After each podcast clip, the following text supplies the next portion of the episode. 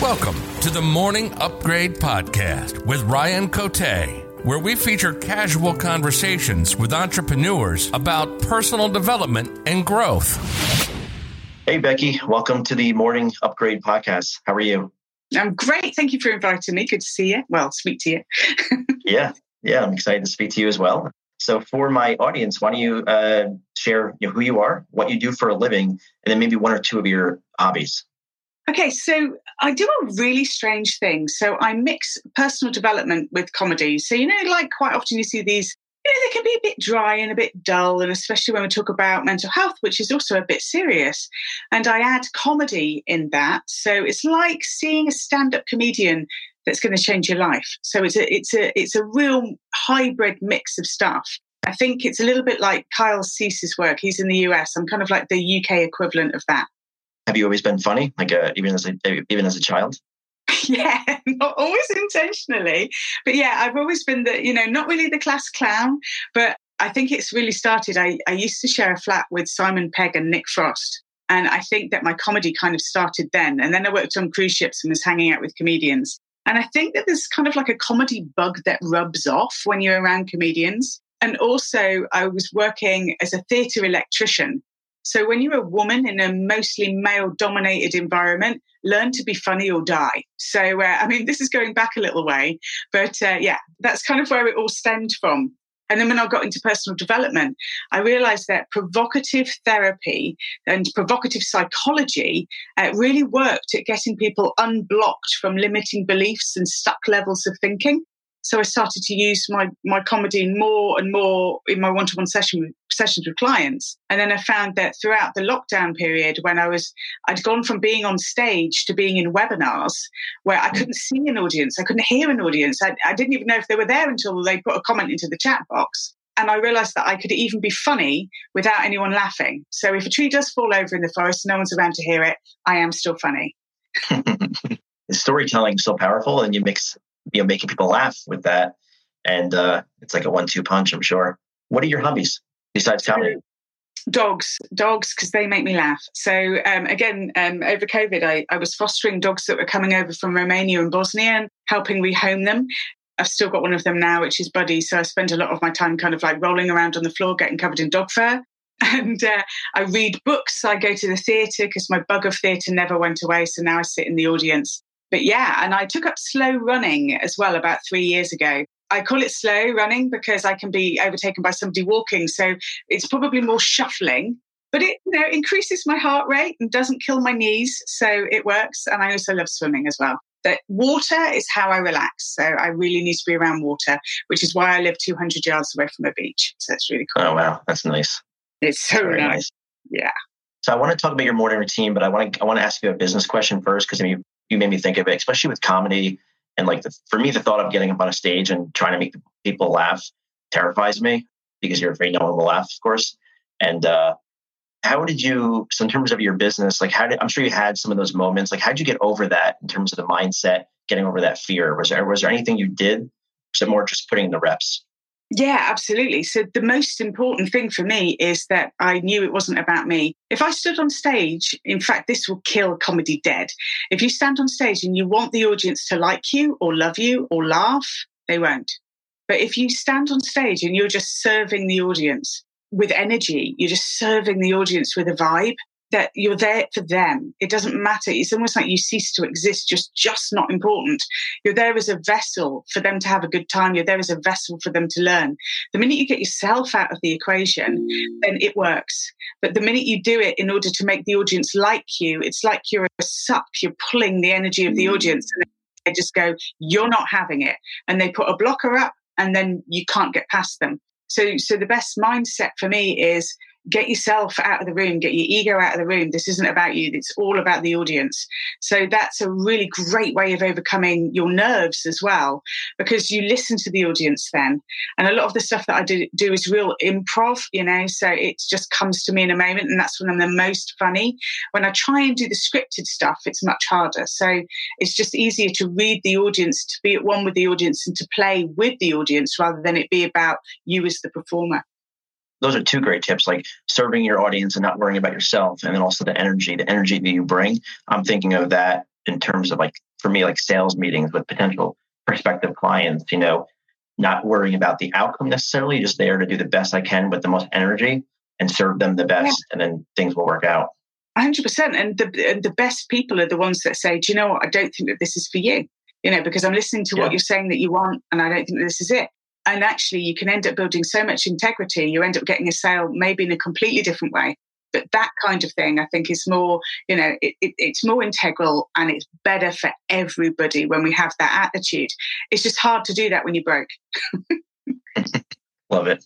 And another thing I love is morning routines, which I want to talk to you about. What, what does your uh, ritual look like? I think it looks like exactly what we're talking about, about it being about other people. So I like to start the day, obviously, I get out of bed, I play with the dog, and then we go for a walk.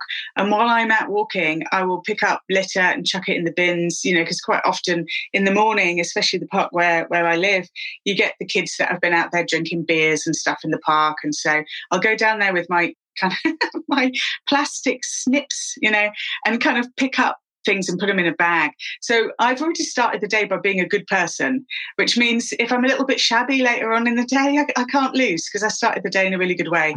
I also find being of service in that way clears my head. It's a, it's a really good way of sort of getting my head set for the day and in the right mindset of everything I do, I do in service of other people as much as possible. So to start the day in service is a really good way of doing it outside in nature, picking up trash, out with the dog, and then I buy a coffee at the local cafe, usually telling one of the one of the baristas because I usually make them laugh they were very kind to me throughout lockdown. They, they stayed open, so I was supplied with decent coffee, which was just was just mind blowing. Because the first lockdown there was no decent coffee.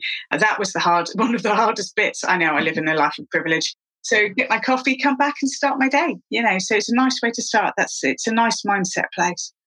Yeah, very unique morning routine. I, you're definitely the what, what am I? I think I'm 60 episodes in here. I think around that. You're definitely the first guest to mention picking up trash as part of the morning routine. I'm pretty confident that you will be the last. So I love that, be like the service, you know, adding service to the morning routine. Don't get me wrong. I would love to be a person who says I sit, meditate, journal, do yoga, eat, have a green juice. I'm not that person, and I don't think that. Uh, I think I potentially should be that person. I think I'd be healthier if I was that person. I think I'd look better if I was that person. But um, uh, yeah, I'm I'm more a kind of a I think that sometimes that level of introspection, I think that there's a, a life change point. When you're younger, that level of introspection is important because you're learning who you are. And that morning routine teaches you who you are. And that's really relevant. When you get to my age, which is nearly 50, nearly 50, I know who I am. I don't need to do that mm-hmm. level of introspection what I now know is I know who I am and I know what matters to me. So my morning routine is about executing what matters to me, not learning who I am, but learning what I give and how I show up and what the years have, have given me that matters to me. And so, actually, a clean park where kids can play, where they're not going to stumble across alcoholic kind of debris or sometimes needles, but not often, not very often in, in my area. I just rather be that person that I have developed over over the years. Really, I guess it's a time thing. Love it. How you do one thing is how you do everything. So I'm sure that carries over that. into other areas of your life. Yeah, ha- that is one of my favorite sayings, uh, especially when it comes to dating. If you meet someone who's rude to the waiter, dump them. Yes. oh, that's that's such a great tip. yeah, don't get yeah. no matter how good looking and how nice you smell. You're not getting a second date. It's so true, though. Yeah, it's so true. One thing you mentioned that I don't think um, we've talked about in this podcast, and this might be a hard question to ask on the spot, but you mentioned you know who you are. How do you find out who you are? Is that do you have anything like a framework around that, or anything you can share? I think that that knowing who you are is down to meditation. It is down to self-reflection. It is down to journaling. It is down to all of that stuff that that we can do. Yoga, releasing in the body what is stored in the fascia. So releasing emotions that may have been caught in the body from childhood. All of that stuff is really, really important. And then you kind of get to a point where you just kind of go, and for what? What does this matter? What's my why? What am I standing for? So we go from this kind of an, uh, you know, and I think that these are kind of almost like Joseph Campbell's hero's journeys. You know, we go in the outward journey, the, the who am I, and then the hero's journey starts, which is what is the impact that I want to have in the world with the gifts and skills that I've got. And I think it ends loneliness. It ends people feeling so introspective that they become isolated. And you go from a period of, of, of, realization where you go from what do people think of me to realizing that everyone's thinking, what does everyone think of me? And nobody is looking at anybody else apart from themselves. And when you suddenly realize that nobody is thinking anything about you, that you suddenly go, wow, okay, so if I want people to think about me, because I kind of do, because I've been worried what they think of me, then I need to do stuff for them. I need to make an impact in their lives because that's the only way you can be really seen is in the difference that you make in other people. So, so to me, it's it's like yeah, it's the plant a tree, write a book, leave a legacy. You know, it's it's it's about the if you want to change the world, it's about changing an individual perception. You can never change the world, but you can change the, the lives of the people that you come into contact with, even the ones that will never know what it is that you did, because you still leave the energy impact behind another gem there. It's, it's so true. I, I, think that's really why I started morning upgrading. I, mean, I enjoy my life. I have fun. I enjoy my career. I enjoy running, you know, uh, Valentine, my family, our, our agency. But I just found myself asking a lot of like, why and what real true impact do I actually have? And that's just that birthed this whole morning upgrade podcast and blog and everything that's about to come. So I think it's so true. Just asking yourself those questions is, is the starting point. Yeah, it really is. And, and I think that you're giving people an excellent framework to ask those questions because those questions are scary because the first the, the, the first response is quite often well you, you are you're nothing and and people don't want to look at that but actually that's yeah. a great bloody amazing sorry i swear a bit it's a huge blank page it's a be- it's beautiful because then from that place you can create anything you know so i think it's uh, i think it's beautiful i love that I love your energy, and I like to ask about the meaning of life, but I think we kind of circled around that topic already. But in terms of like your happiness, how do you feed that? You like your energy and your happiness and your fulfillment. How do you personally feed that? I'm assuming the dogs and being outside. You mentioned water, but is there anything else you do, like habits or anything you can share? Yeah, I think I think that you know uh, happiness is kind of transitory. I know that we we sort of we sort of get confused between the difference between happiness and desire. So mm. you know that's kind of like a sales technique. We're told that desire and that the achievement of what we desire is happiness, but actually long term happiness to me is is just it's in all of the small things. I can get completely awestruck by the way that light hits hits water I actually have my bathroom set up so that when I take a shower, the sunlight hits the, and it's, I've just had it redone. So I got it so that the morning sunlight hit the water as the water's cascading down. Light on water to me will make me happy. It's the smallest of things that make you happy. And I think that this is when we talk about gratitude. You can get super excited in the moment of just seeing something like sunlight hitting water. Depends on, you know, it doesn't do that all year round, but when it does, I just love it.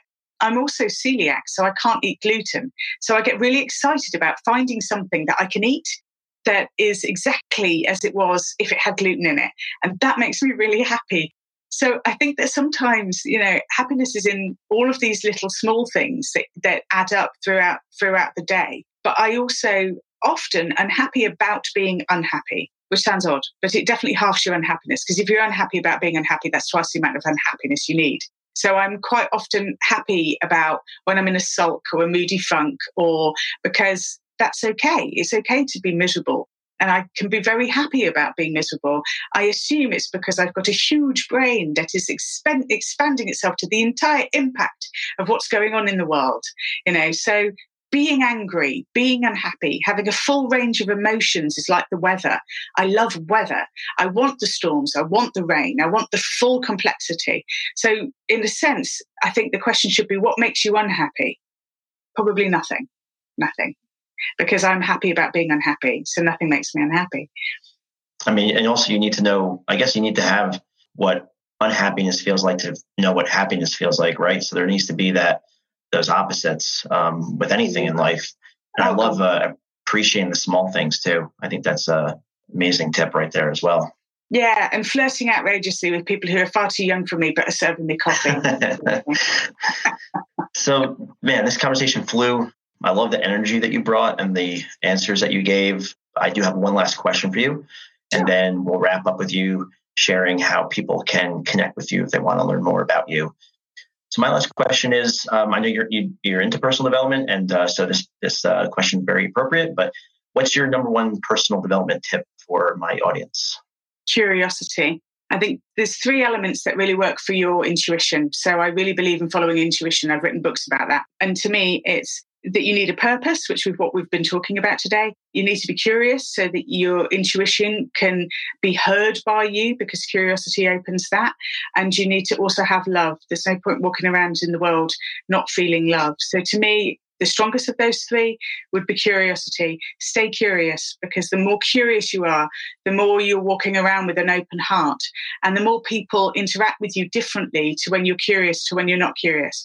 And if you don't know what I mean by that, if you've ever been traveling or gone on holiday, you're curious about your surroundings and you get more smiles. So you'll get more smiles in your hometown the more curious you are. Excellent way to end this. I appreciate it, Becky. How can people connect with you if they want to learn more? Becky Walsh with a Y. So beckywalsh.com. beckywalsh.com. Perfect. Thanks for your time today. It's been lovely to talk to you. Have a lovely one. Bye. You too. Thanks for listening to the Morning Upgrade Podcast. Please subscribe and review. And don't forget to visit us at morningupgrade.com for more content.